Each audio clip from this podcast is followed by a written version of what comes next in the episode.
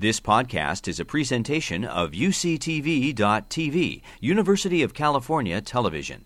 Like what you learn, help others discover UCTV podcasts by leaving a comment or rating in iTunes. Welcome to the UCSF Mini Medical School Advances in Understanding um, and Treatment of Pain, um, pediatric pain specific. We'll talk about um, this is kind of our introduction and plan for today. We'll talk about the def, a pain definition, historical perspectives around pediatric pain, different pain pathways, pain assessment, pediatric chronic painful conditions, and treatment approaches. So, to start off, um, most importantly, kids are not um, little adults, and pediatric pain is not the same as adult pain. There's actually quite a significant number of differences. So, the International Association for the Study of Pain defines pain as an unpleasant sensory and emotional experience associated with actual or potential tissue damage or described in terms of such damage. This critiqued because nonverbal or preverbal individuals and those who are cognitively impaired may not be able to describe their pain. So, historical perspectives around um, pediatric pain is as early as recent as the 1980s. Physicians were still questioning whether neonates and infants experience pain. Recent research has shown that not only do they experience pain, but also there are long consequences. They also have found that um, nail patients in our um, uh, intensive care units also have disrupted eating cycles, disrupted sleeping. There's increased pain perception, subsequent pain experiences, and then there are mem- um, memories of childhood pain that can lead to trauma. Um, later on in life, there's a um, really wonderful researcher named Melanie Noel, um, who's in Canada, who does an awful lot of research around memories of pain and particularly early memories um, of, of infants that are in the intensive care unit or, or children that undergo surgery. Um, and they find they found a very strong link with those memories of pain to trauma and also um, uh, uh, PTSD type symptoms, as well as difficulty with um, pain later in life. Um, so let's talk about pain pathways because that's probably the start of where um, of how we can discuss um, pain, how it's perceived differently in pediatric patients from adults. So um, this is a review of the pain pathways for those that have maybe joined in previous um, uh, talks. This may have been reviewed during those. So um, I'm just going to go through that um, to start. I'll just start with the diagram. So when pain is felt, it's initially felt at something called a nociceptor or a chemoceptor.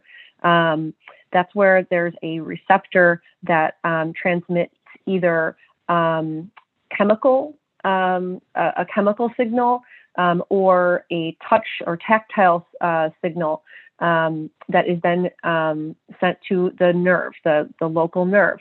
So we have something called a peripheral nerve, which is the nerve that's kind of outside of our spinal cord that runs in our body.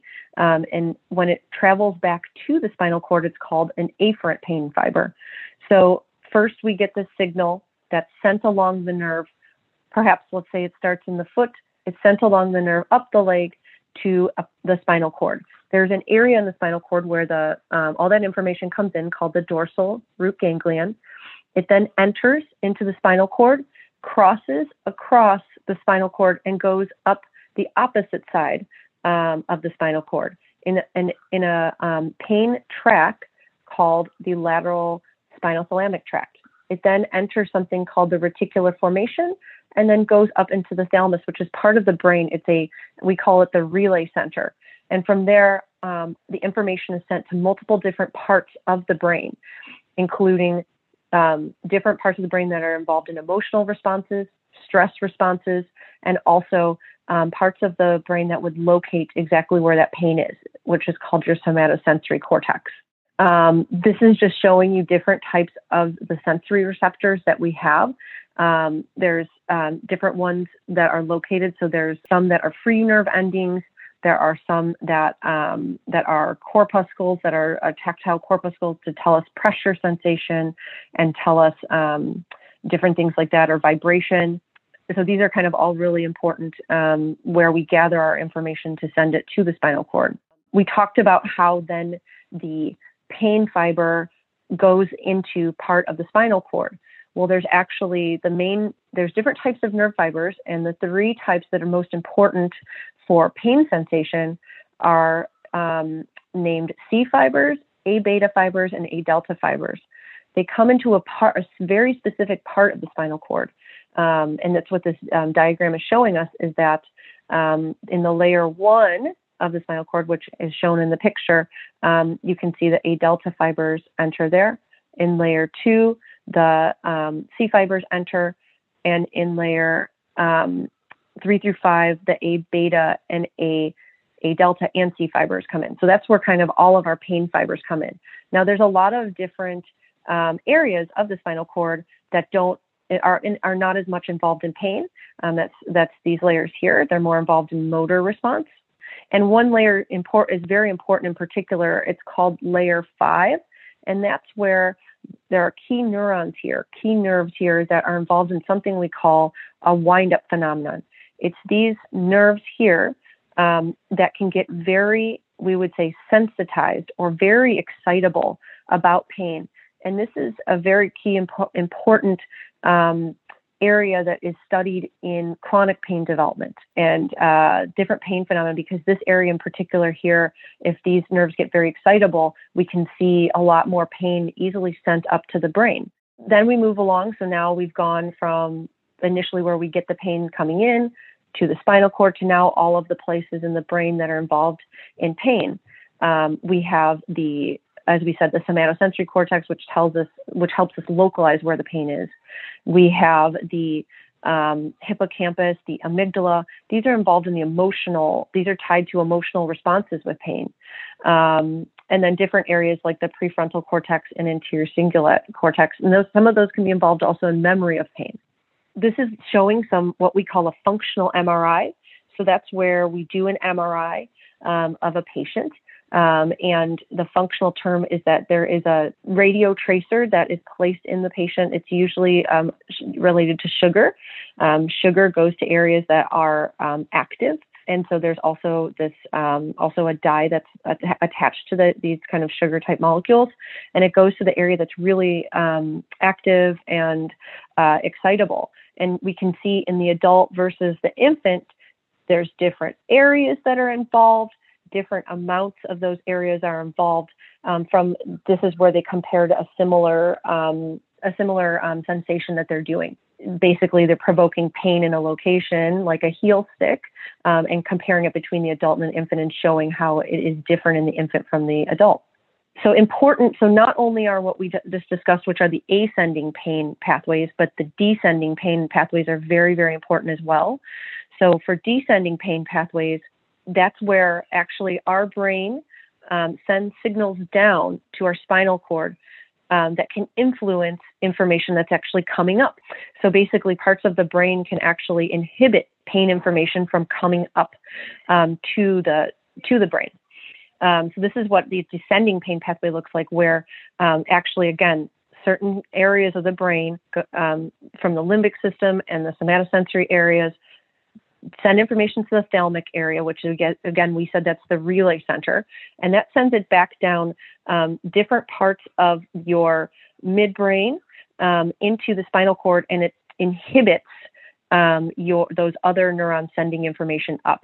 And that's really, really important. And why that's really, really important is because what they found are that infants do not really have development of the descending pain pathways, which means that what can happen is unfortunately, uh, infants are unable to inhibit those all of the pain sensations that are coming uh, that are being sent up the spinal cord into the brain. They don't have that downward inhibition, and they actually could feel more pain than an adult.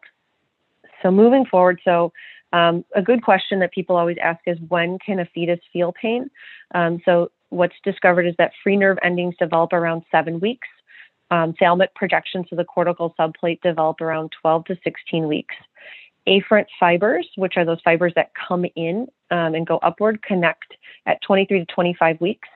And then afferent and spinal fibers reach maturity at 23 to 25 weeks gestation. Noxious, which means painful stimuli, causes um, changes um, in a fetus, like increased heart rate or things like that at um, 26, 25 weeks gestation. And then we generally consider 26 weeks as the age at which a basic level of pain processing is present. However, this is still controversial, still being debated, um, as emotional and the cog- cognitive centers involved in pain are not fully developed at this age. So, how is pain processing different in adults versus um, infants? Well, again, as we just said, the descending inhibitory systems are not fully mature. Infants are more responsive again to the noxious and tactile stimulation, um, and they become very, um, what we, we use the term sensitized or hypersensitive to painful stimuli, and it occurs much earlier and sooner than in an adult. In infants, the spinal cord dorsal horn receptive field, so the, um, the area of the spinal cord that receives information, um, is much larger and more excitable, and information that comes up can cause an even more prolonged response compared to adults. So we see changes in reflexes that are more exaggerated, and also we see um, both sides involved in certain reflexes. We know that the C fibers, which are our pain fibers, continue to mature over the first two to three weeks postnatally in a rat pup, which um, rats are conventionally used very similarly um, as a as a similar time frame as um, human infants, um, and that's why we do uh, we do a lot of our research in the rat population because they have a very similar timeline um, in the um, postnatal period. Um, nociceptive, which are pain producing factors, increase in concentration in the primary afferent cell after birth in the rat pup. And then opioid receptors, which are present at birth um, and may um, alter um, the response to pain, but they're not fully mature at birth. And it takes a period of time for them to become more mature. So you'll see that um, maybe if anyone um, who's on this call has any um, has any children or any knowledge of kind of uh, uh, treatments for pediatric uh, procedures, you'll see that oral sucrose is commonly used um, before a tissue uh, a tissue breaking procedure, like a heel stick um, done in infants or even a vaccine, uh, vaccines in infants when they're very young, and it's to, found to attenuate behavioral and physiological responses to pain. Um, it's found that this, um, you know, pain reducing effect is mediated by the brainstem. It's only effective with certain types of food, so sucrose like sugar or sodium if a patient is sodium depleted, and it's called ingestion analgesia. It functions to defend eating, the eating from ending it protects the infant so that um, that they can continue to eat, which is a vital important function.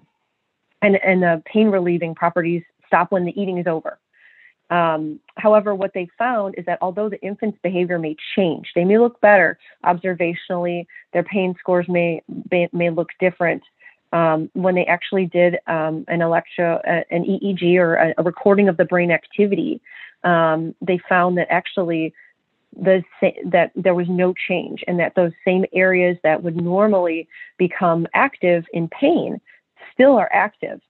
Um, they're not it's not like they're not active so they still remain active. So the bottom line is that although it affects some um, functions it does not affect all um, pain relieving properties. Um, and so it actually doesn't fully relieve pain so, how do we, I think another important question in adults versus children is how do we assess pain? So, pain assessment um, is different in the, in the pediatric patient and the adult. In the adult, the standard for pain assessment in the adult has always been a self report measure where the patient is asked to quantify the severity in pain on a numerically associated pain scale. But in children who are pre-verbal or developmentally dis- delayed, this may not be possible. So, common adult scales include um, the visual analog scale, the verbal rating scale, the numerical rating scale. Um, and these are all what we call ordinal data outcome measures. Um, and they usually are on a scale of um, 0 to 10. As you can see in the diagram, the um, numerical rating scale is at the top um, scale of 0 to 10. The verbal rating scale would be the none, mild, moderate, severe scales, which are linked to those numbers. And then the um, visual analog scale requires a patient to be able to look and see on a line where their patient would be, or where their pain would be. I'm sorry. So what they found is that the visual analog scale and the and the numerical rating scale is better than the verbal response scale in terms of sensitivity.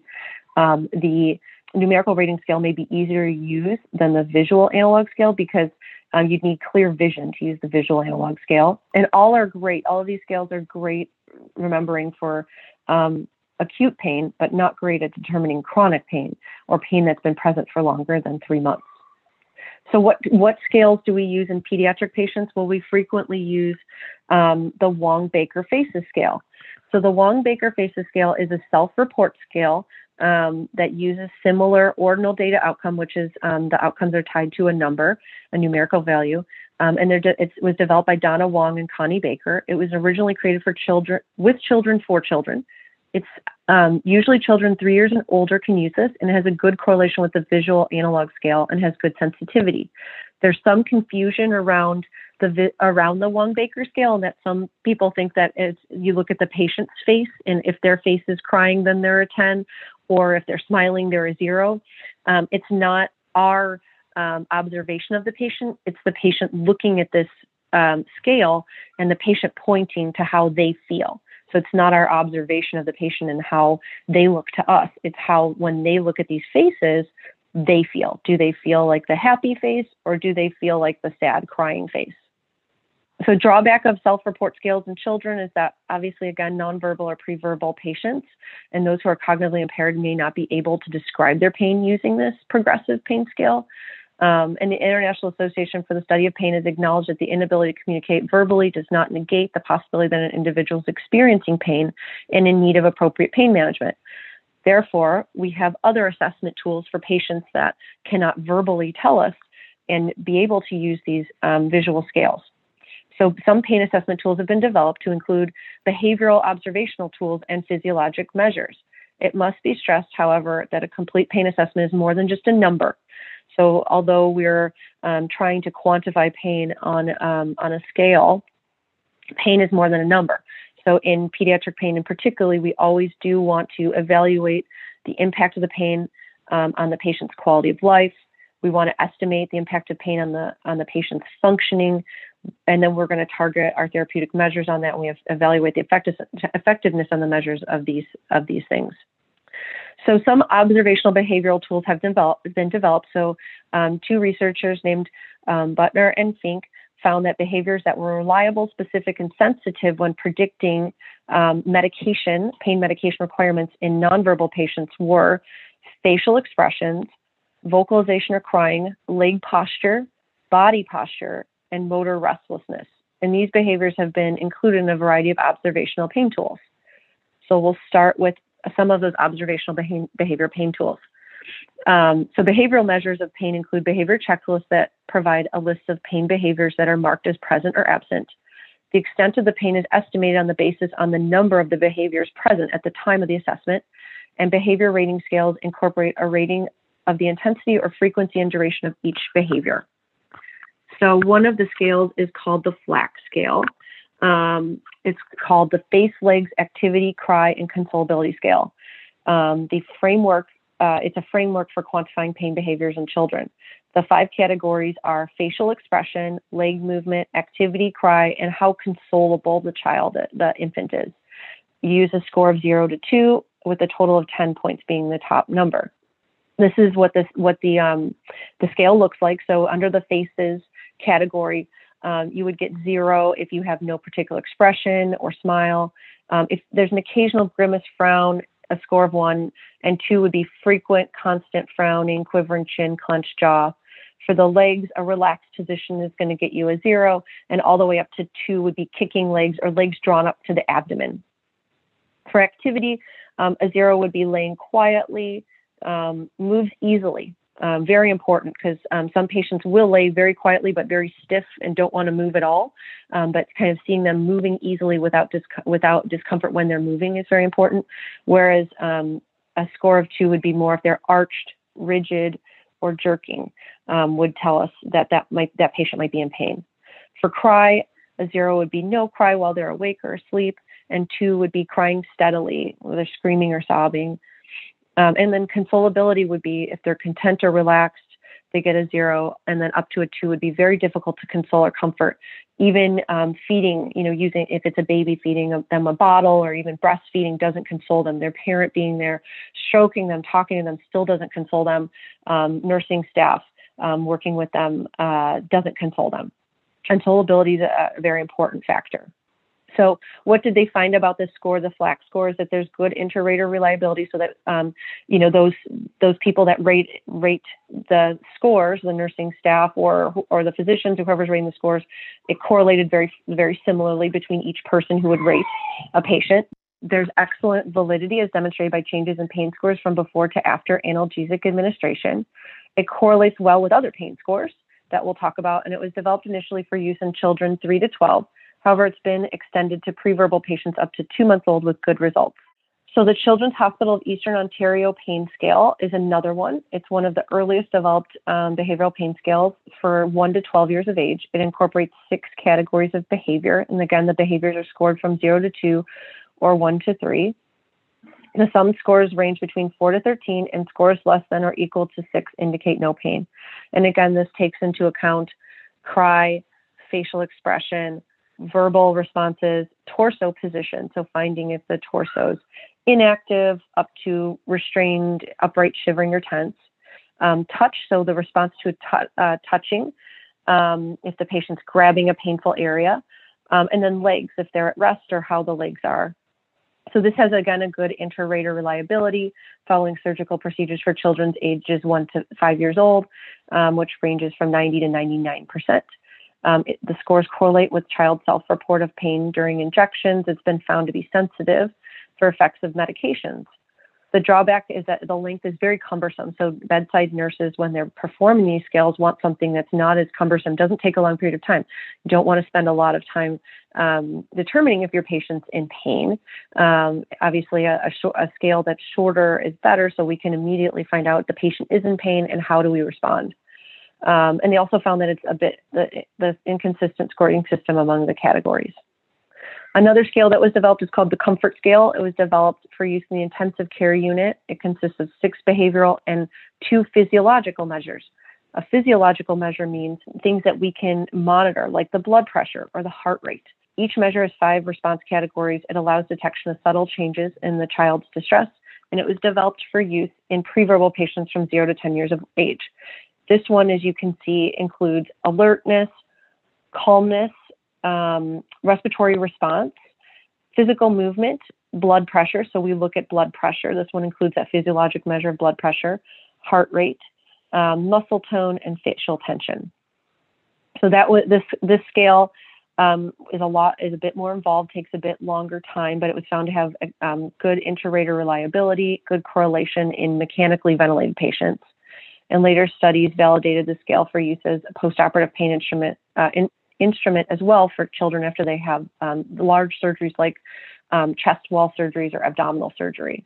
Another scale that was developed is called the University of Wisconsin Pain Scale for Preverbal and Nonverbal Children. This one is again composed of five behavior categories with four descriptors for each. Uh, overall rating is not a sum.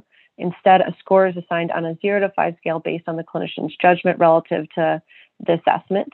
Um, and the scoring scale does not it does not allow as much for flexibility. It's been tested and it has good ver- validity and reliability. Finally, there was there is a there this pain scale is um, more found to be used in um, developmentally um, delayed patients. This is the non-communicating children's pain checklist, um, and it's particularly post-operative version. It's a checklist of 27 pain behaviors across six categories. Each behavior is scaled on a zero to three point scale based on the frequency of observation of that behavior over a 10 minute period. And the scores of all the items are summed up to get a final total score. This is particularly um, used in, again, cognitively and, in impaired children. And it showed good inter-rater reliability, but it was found to be very cumbersome in clinical practice. So let's move on. So we kind of know a little bit more about pediatric pain systems and how they're different than adults. We know how we now can can determine if a child's in pain. So let's talk about some common pediatric painful conditions. So um, just like adults, children can have acute or recent short short-lived um, painful conditions or chronic long-lasting painful conditions. Pain can be nociceptive, which means that um, it's from uh, it's pain that's produced by um, a stimulus that's kind of uh, touching a pain fiber it can be visceral, which means it's in the abdomen um, or inside in, in, our internal organs, or it can be neuropathic, meaning it can um, be related to an injury to the nerve itself, just like in adults. Children can develop painful conditions that are seen in adults, which may be similar in presentation, or some have, have some are have do have interesting differences. Um, pediatric pain management may be guided by adult pain management literature and techniques. However, it's often adapted to fit the pediatric setting. And when treating pediatric patients, parental parental involvement is extremely important, and parental um, agreement with the treatment plan and support is an absolute necessity. Um, when we're treating a pediatric patient, um, we're not just treating the pediatric patient, we're also working with the parent at all times. And it's extremely important that the parent is bought in and that the parent um, agrees with the plans, and the parent often will help implement some of the uh, treatments or therapies, such as taking a child to physical therapy or having the child do certain activities at home or providing the child that medication. So it's extremely important the parents involved. So some chronic pediatric uh, conditions uh, fit into categories just as in adults. So orthopedic ones would include just as in adults, there's a, a, disorder called complex regional pain syndrome, and we do see that see that in the pediatric population. There's another, um, there's some other uh, syndromes that, and these are a little bit more specific to pediatrics, like slipped rib syndrome, um, which is a condition where the ribs may um, move next to each other and cause pain. Um, there could be um, conditions in the back um, where there is uh, a fracture of part of the spine or a congenital uh, abnormality, um, which we see, um, a, what we call a pars interarticularis fracture, which is common in, in pediatric patients that we'll see. There obviously are fractures that can happen of the extremities, uh, orthopedic fractures that happen that can lead to chronic pain afterward. Um, and then there, in the pediatric population, there are unfortunate genetic disorders that can lead patients to have more frequent fractures. I, I unfortunately treat a patient that has had um, eight fractures in their legs since they have been born and they're now eight years old. Um, and so there are, uh, just like the adults, they can have fractures, but we see often a lot in the pediatric population, a genetic component uh, can be part of that. Um, rheumatological issues like rheumatoid arthritis, there's a juvenile form of that.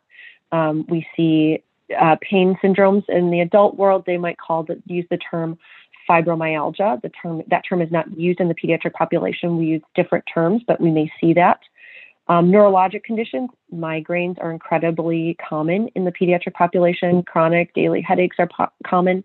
Um, we see peripheral neuropathy, which is um, where there is an issue with a with a nerve. Um, the nerve itself is injured, and that can be just as in the adult population related to chemotherapy, um, related to chemicals that are going to cause that. Um, also related to other forms of what we call small fiber peripheral neuropathy, which is small nerves that can become damaged. We see nerves that can get entrapped, um, like in the adult world. Um, so there could be scar tissue that forms around a nerve and causes pain. We can see the same gastrointestinal issues like inflammatory bowel diseases like Crohn's disease or ulcerative colitis happen in the pediatric population. We see pancreatitis. So the, we have a, uh, a very strong center here at UCSF for pancreatitis in pediatric patients where we do total pancreatectomy, um, islet cell auto transplantation procedures, which is where we remove the pancreas and put the islet cells, which are the cells that create insulin in the body, back in to the patients and to treat their pancreatitis. Um, and so pancreatitis is a very common to us, at least at UCSF, condition that we see. Um, we also see functional abdominal pain syndromes as we see in an adult. We see endometriosis as a gynecological uh, issue that is seen in the adult world and pelvic pain. Um, genetic disorders that we see in the in the pediatric population include things like Ehlers-Danlos syndrome, which is a syndrome where you have um, ligaments that unfortunately are lax and loose and stretch more than they normally do, and that can cause uh, bony pain and muscle pain. Um, we see nerve disorders like uh, Fabry disease, and then we can see also something called Charcot-Marie tooth or a Charcot foot, which is um, another um, nerve-related issue. Um, we can see TMJ, just like in the adult population. We can see oncologic uh, cancer pain, and we can see also sickle cell uh, disease is another common um, disorder we see in the pediatric population. So one of the ones that I talked about was complex regional pain syndrome. It is known in the adult world, but I would say it's it's been over time found in the pediatric world. And complex regional pain syndrome is probably one of the most well known compl- uh, chronic pain disorders in the pain world. And unfortunately, for quite a period of time, it was not, there was a thinking that pediatric patients did not have this. Um, however, we now know that pediatric patients actually do have this. So, just going to go over a brief history of this and then um, go over the differences between the adult and the pediatric side. Um, in 1864, um, a gentleman named Silas Weir Mitchell published a book called Gunshot Wounds and Other Nerve Injuries that was based upon um, injuries he found in the mil- in um, army and military um, patients. He then published then a prior book was uh, was uh, published called Injuries to Nerves and Their Consequences. And then later, they just later it was discussed in 1916 the role of the sympathetic nervous system. The sympathetic nervous system, as a reminder, is your flight or flight nervous system. So if you see uh, say you're out in the woods and you see a bear, it's the nervous system that's going to um, immediately increase your heart rate, uh, dilate your eyes so you can see far to run away, um, cause you to increase blood flow to your lungs so you can breathe faster, um, and um, get everything ready so you can run away. Um, and so they found that the sympathetic nervous system is very involved in this in this dis- disorder. Um, it was later uh, discussed that um, reflex sympathetic dystrophy was a uh, term or name they they described, and later it was renamed to complex regional pain syndrome. Um, so, to go over complex regional pain syndrome, there's two types. Type one is where there's been no known direct nerve injury involved, and type two is where there's been a direct uh, nerve injury. It's due to an actual documented direct nerve injury, such as a gunshot wound to a nerve basically, then there's the final category is not otherwise specified when it doesn't fit all the criteria. So um, complex regional pain syndrome is where you where there's injury to a nerve, and then the responses we see painful nerve pain in an extremity, and then we see additional changes. We see, uh, as you can see in the picture here of the patient's feet or hands, we see swelling of that extremity. We can see color changes. We can see altered sweating. We can see altered uh, alteration of the muscle function in that in that uh, foot or hand. Um, we can see change in the skin. And so there's a bunch of different stages that have developed the hot stage, the cold stage, and the atrophic stage, which is where um, the skin can slough off and, and different things like that can happen. So in pediatrics, um, it was, as you could see, the initial timeline started in 1864. It was noticed in adults. But it wasn't until 1971 that it was there was a case report of a child, and then in 1978 there was another case series of 24 children that occurred with a lower extremity predominance versus the adults, which is an upper extremity predominance. So, what is the hypothesis here? Is that the peripheral nervous uh, system is heavily involved. Um, there's um, the the sympathetic nerves become altered, and there's also this type of um, neuropathy where the nerves um, actually themselves are injured the central nervous system gets involved. We talked about those wide dynamic um, receiving um, nerves and wind up phenomenon. And that's where it's thought that now the spinal cord nerves get sensitized from all this information being sent. And then there's an impaired descending um, information sending down from the brain to the spinal cord. And then also there's also a contribution of psychological factors that can modify this. So very importantly, the pediatric versus adult uh, forms of this disorder. In the adult, the age of onset is usually 46. In pediatric patients, 12 years old. Gender, more likely in both cases to be female. The extremity involved, usually in the adult patients, it's upper, whereas pediatric patients, it's much more common to be a lower extremity. Usually, the most common patient is going to be your young soccer player or um, a patient that's in an activity um, that involves the lower extremity, running around and using the lower extremity. Inciting events are usually fractures in the adult population, and in the pediatric patients, usually it's a minor injury, maybe no fracture, but a sprain. Um, more common to see skin changes or trophic changes, hair and skin changes, and less common in the pediatric population. Um, resolution of symptoms in the adult population is highly variable, um, whereas in the pediatric population, it's variable but much more um, common to have a, a resolution of your symptoms in the adult population, we see a higher, uh, we see a lower relapse rate, and in the pediatric patient, more common to have a resolution of symptoms but have a relapse later in life. Small fiber neuropathy is all is is part of this. This is where we discussed um, CRPS. It's a type of it's believed that it's a type of small fiber polyneuropathy, um, and they believe that this is involved in pediatric patients. There's a, a researcher who is in uh, at Massachusetts General Hospital, who's a neurologist who kind of looked through this and found that in the pediatric population in particular, when we found patients that were coming in with nerve related conditions in the pediatric population, that when we actually evaluated them and did a skin biopsy, we found a reduced number of neurites. And they and um, the belief is that this related relates to an immunological disorder. But this is again somewhat controversial because there there may not have been the best determination of number of neurite density, etc. In pediatric patients with CRPS, there's been some of that fMRI data that's been done, um, which is where we take again do an MRI with a sugar radio tracer that's placed. And one of the researchers that I trained with in Boston looked at the data in pediatric uh, complex regional pain syndromes and found there were activation in these patients, again, of sensory, motor, emotional, pain sensory areas.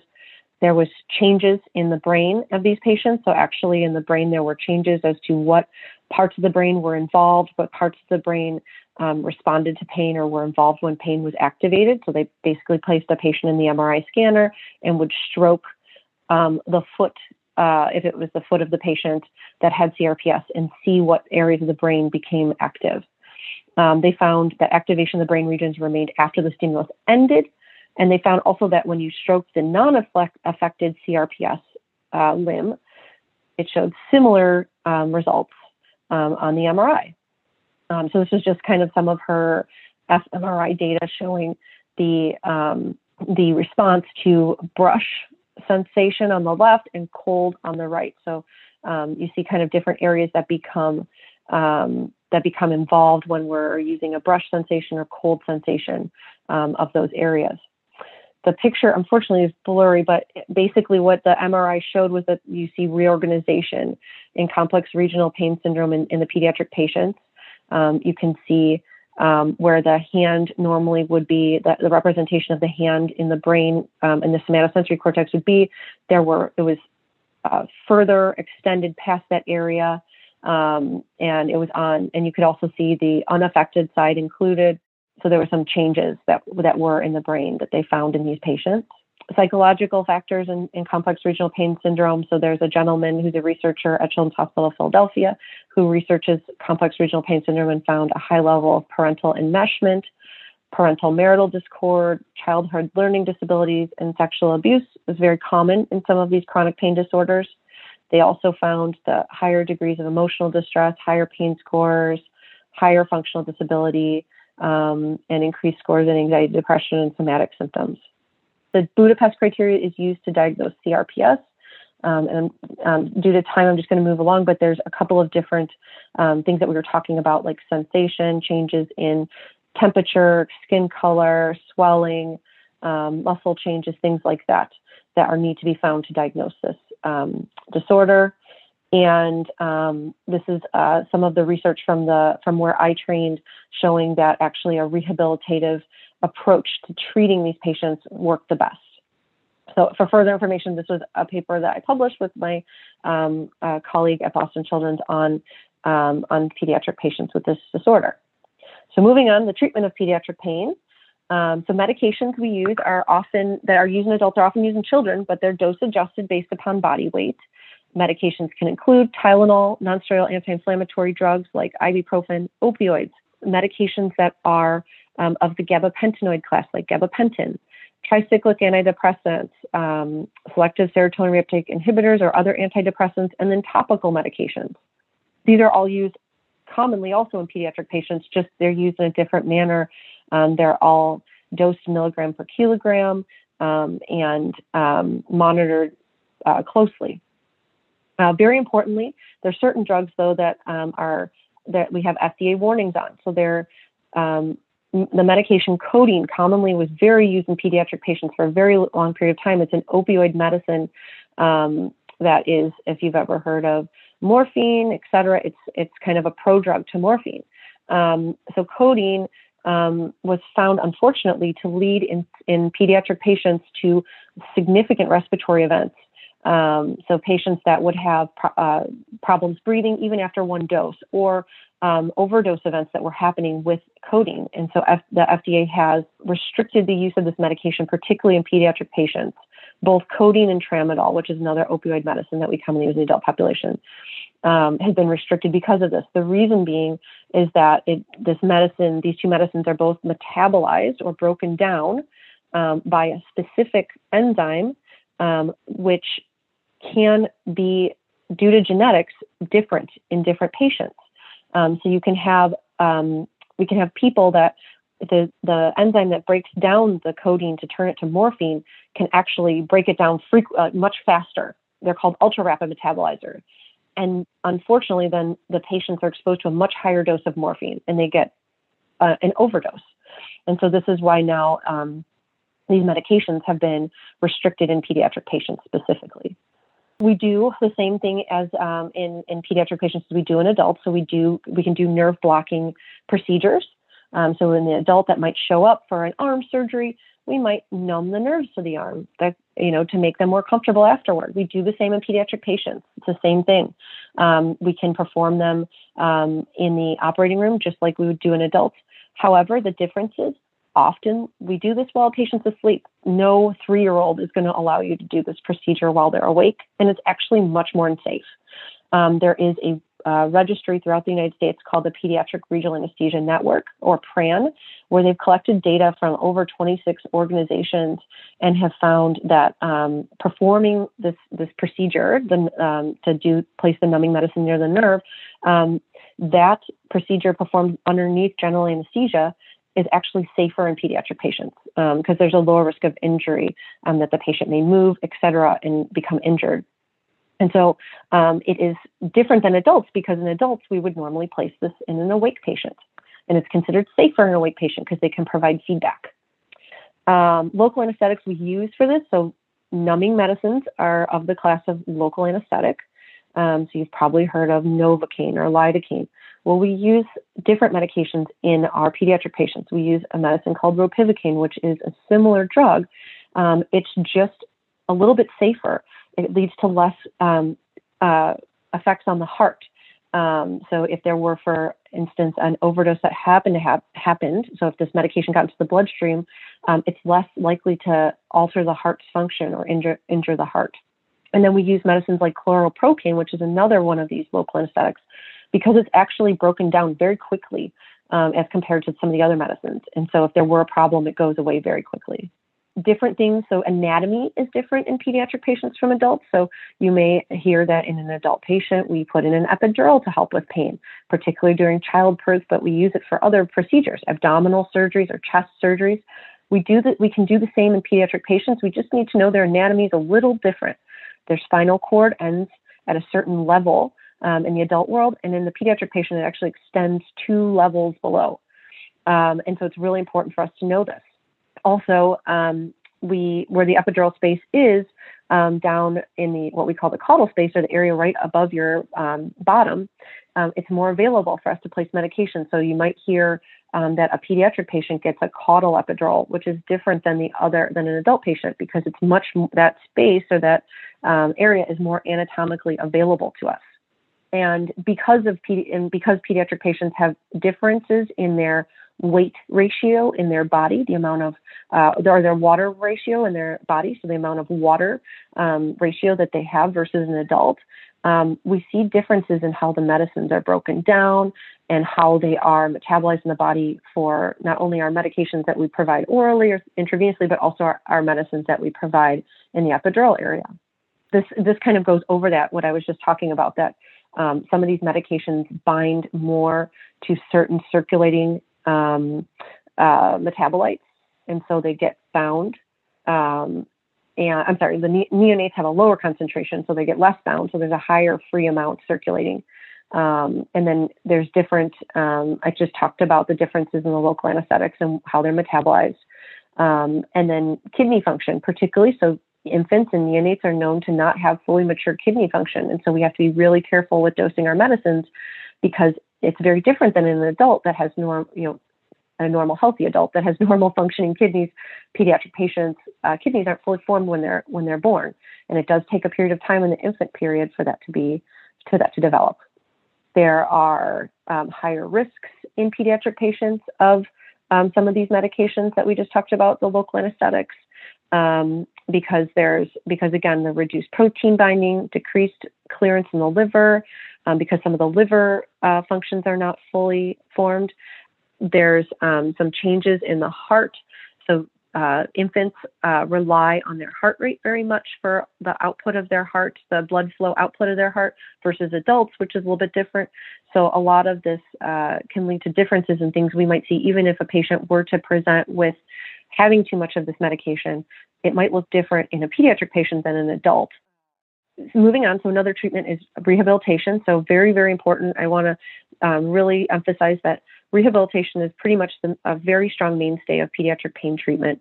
We really use physical therapy, occupational therapy, and psychological treatment, and often we combine them all together to treat a pediatric patient with chronic pain. We focus on their function, we focus on return to physical abilities, school, uh, social activities, sports, return to normal sleep pattern. I ask about these questions every time I see a pediatric patient. These are all the things I ask about. I really, we really want to make sure that a pain number isn't just getting better, but actually their function is getting better. Um, and so this has again been shown to be very effective in pediatric patients with pain. And finally, we talk about psychological treatment. We talk about how there's a very increased risk in pediatric patients with pain of anxiety, depression, PTSD. PTSD, again, perhaps from prior pain provoking procedures when they were younger or events that happened. Um, parental enmeshment, um, which is where parents are very involved, um, over involvement, um, pain catastrophizing, which um, means that um, any kind of painful stimuli is considered a very, you know, a 10 out of 10. sexual abuse treatment in this form may involve mostly cognitive behavioral therapy, but also we use biofeedback, talk therapy, pain coping tools, um, distraction techniques, and um, we also may use medical management for severe psychological disease uh, treatments. So um, got, I've gotten to the end now, so we're going to open up for questions. One last thing I wanted to do was tell everyone about Pain Awareness Month. So um, September was Pain Awareness Month. Um, the Society for Pediatric Pain Medicine, which is a society I'm very involved in, we created a fast facts um, for every for kind of uh, general population or other providers to be able to see. Um, and we also created tips for pediatric pain uh, management. Um, and just wanted to point out that there's a lot of resources for pediatric pain there on this uh, this form. So Society for Pediatric Pain Medicine is a resource website. The International Association for the Study of Pain. There's a special interest group in pediatrics. Um, those are all great sites for resources on pediatric pain. So just wanted to uh, provide all these resources to everybody and then I'm happy to open up for questions. Dr. Bariki, that was an excellent talk. And, and I agree with you. Children truly are not little adults, especially after hearing your talk and learning so much about that. There are a few questions, and I am um, some of these questions are very interesting, and I'm interested to hear your response. Do you, I know you went over these treatment therapies that you offer. Have, do you know or do folks in the pain pediatric field, do they utilize vitamins such as turmeric or magnesium for children to help with pain as well? Um, so there are certain vitamins that are um, absolutely studied and used. So um, one in particular, so riboflavin and high dose riboflavin in particular has been used for um, headaches, pediatric migraine in particular. It's used as a prophylactic treatment for migraine. Um, and so I, um, we work with the pediatric headache um, clinic here at UCSF, and they're uh, they are very focused specifically on migraine treatment, and they recommend as a preventive treatment to uh, many of their patients high dose riboflavin. Vitamin C has also been studied and been found in pediatric patients to be helpful um, with certain nerve disorders, particularly CRPS. And so, um, my colleague William Bernal, who does a, significant amount of um, uh, patients, he takes care of a significant amount of patients with complex regional pain syndrome or CRPS, um, often advises um, vitamin C usage. Mm-hmm. Uh, I've had patients, families who have used turmeric. Um, and they've tried using turmeric as well. Um, but I am not aware of uh, any. I guess I'm not aware of any pediatric literature supporting the use of turmeric. Okay. For for pain. Um, now you mentioned chronic migraines, and I know for adults sometimes we utilize Botox for chronic migraines. Do you utilize that for some of your pediatric patients for uh, chronic migraines? Do you know if there's a age cutoff for the Botox utilization? Good question. So, um, my one of my colleagues who is at uh, University of California Irvine, her name is Shalini Shah. Um, she trained in adult and pediatric pain. Recently published a study showing that the use of Botox for migraine prevention in pediatric patients was actually very effective and successful. Um, and I do know that it is part of the treatment algorithm at the, at UCSF. Um, I do not know the age cutoff, however, um, that they use. I'm not exactly certain of the the of the age cutoff that's utilized. Um, because unfortunately I don't do as much pediatric migraine because we have a, a very dedicated headache center that does that. Um, but it has definitely been shown with research to um, to be helpful as a preventative measure for migraine in pediatric patients. Okay, great. That's good to know. Uh, another question we have a, a couple from the chat group, and another question came in Does puberty affect the processing of pain or the doses of narcotics? That is a really good question. Um, puberty, so puberty can, um, that's where we might see, you know, hormonally um, mediated things. So around that period of time is usually when our endometriosis patients present. Um, so our patients that you know go through puberty and now have um, have um, you know are now uh, patients are female patients are menstruating um, is around the time that we might see endometriosis. So I, this is when I might start seeing more pain, uh, pelvic pain, things like that starting to develop, and, and those are the patients that I'm seeing around the, between the ages of 12 and 14, et cetera. That's where the, that that pain patient population may develop, may come and see us scoliosis, if you're aware. Um, it mm-hmm. actually, through puberty, is when, um, if you have scoliosis, is the period of time right prior and going through puberty is the time that um, you can see the most significant issues with um, scoliosis um, accelerating. Oh, um, and it's a period of time where patients were they're heavily watched and monitored whether they need, need to be braced or go through surgery. And that's when a lot of the patients present it with pain, back pain, although they may, although ask any um, back surgeon who does scoliosis surgeries, they will tell you that scoliosis does not cause pain, and it's in the textbooks. There are patients that will have um, that do have pain, although they will state that kind of scoliosis doesn't cause it. But that is kind of the time that we might see patients that present with pain, um, particularly in their you know thoracic area of their back, their upper back. Um, so as they're going through puberty, um, is another period of time. It's and then particularly. Oh, go ahead. Oh, Can go ahead. I was just going to say it's a very interesting time in a child's life, and there's so much going on, even with infants and children, that they go through growth spurts. So, you know, there's hormones related, there's so many changes that happen in different time periods. So, you can see there's a lot going on. So, I can, I can, I respect the fact that this is its own field and um, you're here to serve them. I can, I can definitely say it there's a lot to, to stay on top of with this population. So I think we're very grateful that we have pediatric pain trained individuals like yourself. There are several questions from the uh, forum that I'd like to introduce to you, if that's okay. Um, sure. I have a question that asks Can chronic pediatric pain lead to long term physiological changes in children? That is a good question. Um, so what you know some of if you well long term kind of some of the as you saw some of the fMRI data show that chronic pain can cause cortical reorganization in the brain, um, which leads to again altered areas in the brain that are going to be involved when a, a patient feels pain. So, as I presented some of the complex regional pain syndrome inform, information that they found in Boston was that actually yes, there's there are some um, changes that occur, structural changes. There's changes in um, you know upregulation of certain receptors and chemicals and signaling that's known to occur. Um, so so definitely chronic pain can. And then not only you know there's so many things that that are coming out that people um, talk about um, in terms of uh, pediatric experiences of pain and how that affects the, there's such a large amount of literature coming out around the memory of pain and pain memory and how um, not only psychologically, but how physically the body has memory of pain um, that are coming out of a lot of different researchers now. So de- definitely, yes, there, it can lead to long-term changes. However, what we say about pediatric patients is that they are they are neuroplastic, which means mm-hmm. that they still through their teenage years um, there are changes that can happen in the brain, in the spinal cord, in the nerves. Um, you know, different parts of the nerves are still being developed and altered and changed, and so they are what we call neuroplastic, which means we can actually make changes to, you know, to if there are changes that happen, we can try to change them back, and they're much more uh, plastic or flexible than an adult patient. Thank goodness for that. I can tell you that. That's to know.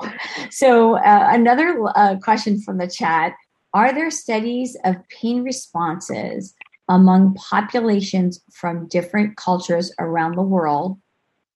Is the first part. And then, similarly, similarly, might pain sensitivity be partly inherited? So there are there are um, I don't know if anybody in the lecture series talks about cultural differences in in the perception of pain. So here's uh, you know I just found this patient was so intriguing to me. So there was a patient that I saw who had, um, he was from Thailand, um, where um, he unfortunately had an injury. He was on the back of a motorcycle with his father, and they had a terrible crash accident, and he had what's called a degloving, degloving injury to his leg. Um, which means that um, like the skin and muscle and all of that had been um, degloved from his leg and he was presenting for reconstructive surgery. And I saw him, and you know, he his perception of pain was so different than a lot of patients that I feel like I see, um, in that he, you know, I offered him things we could do to improve his pain or make his pain better. He had, you know, issues with sensation. Um, and he he very much was like, well, this is, you know, I'm used to living with this. I'm not worried by it. I'm not as troubled by it. He um, him and his father both explained to me that in Thailand, people actually are proud that they, you know, go through pain, painful things and that they've mm-hmm. kind of been through it and that they've survived through it, and it's a badge of honor in certain ways. Um, and they saw it differently.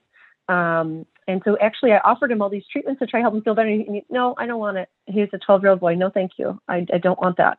Um, so it was really interesting how culturally he, um, you know, his culture very much um, is very has a very different perspective um, around pain. Um, and then I'd say in terms of sensitivity, how can you know are there pain genetics in pain? Definitely.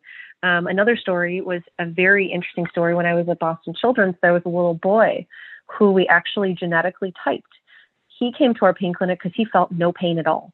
Um, this little boy, his parents described, they knew something was different with him because he ran out into the snow when he was two years old without clothes on. I guess he had a diaper on, ran outside and jumped and played in the snow and didn't feel the cold and didn't feel discomforted by the cold. And so his parents were like, something is wrong here. Um, and as he got older, he'd have painful things ha- that they would think would be painful and didn't bother him. Um, and it was found actually that he's insensate to pain, and they we genetically typed him and found that there was a uh, mutation in part of his genetics to make him actually um, not feel pain, which actually, if you don't feel pain, that's actually not a good thing because he didn't know what to avoid and he'd injure himself and not know and have like a chronic wound or have something that he wasn't aware of happen um, that he needed to be fixed. Um, so there definitely are um, inherited conditions of pain where you can have increased pain sensitivity, um, or in this case, in this patient, decreased pain sensitivity. Interesting, very interesting. Thank you so much, um, Amber. What a great talk. It was an excellent talk and some great questions, really hard questions, and you were able to answer all of them. So thank you. You've been listening to a podcast by University of California Television. For more information about this program or UCTV, visit us online at uctv.tv.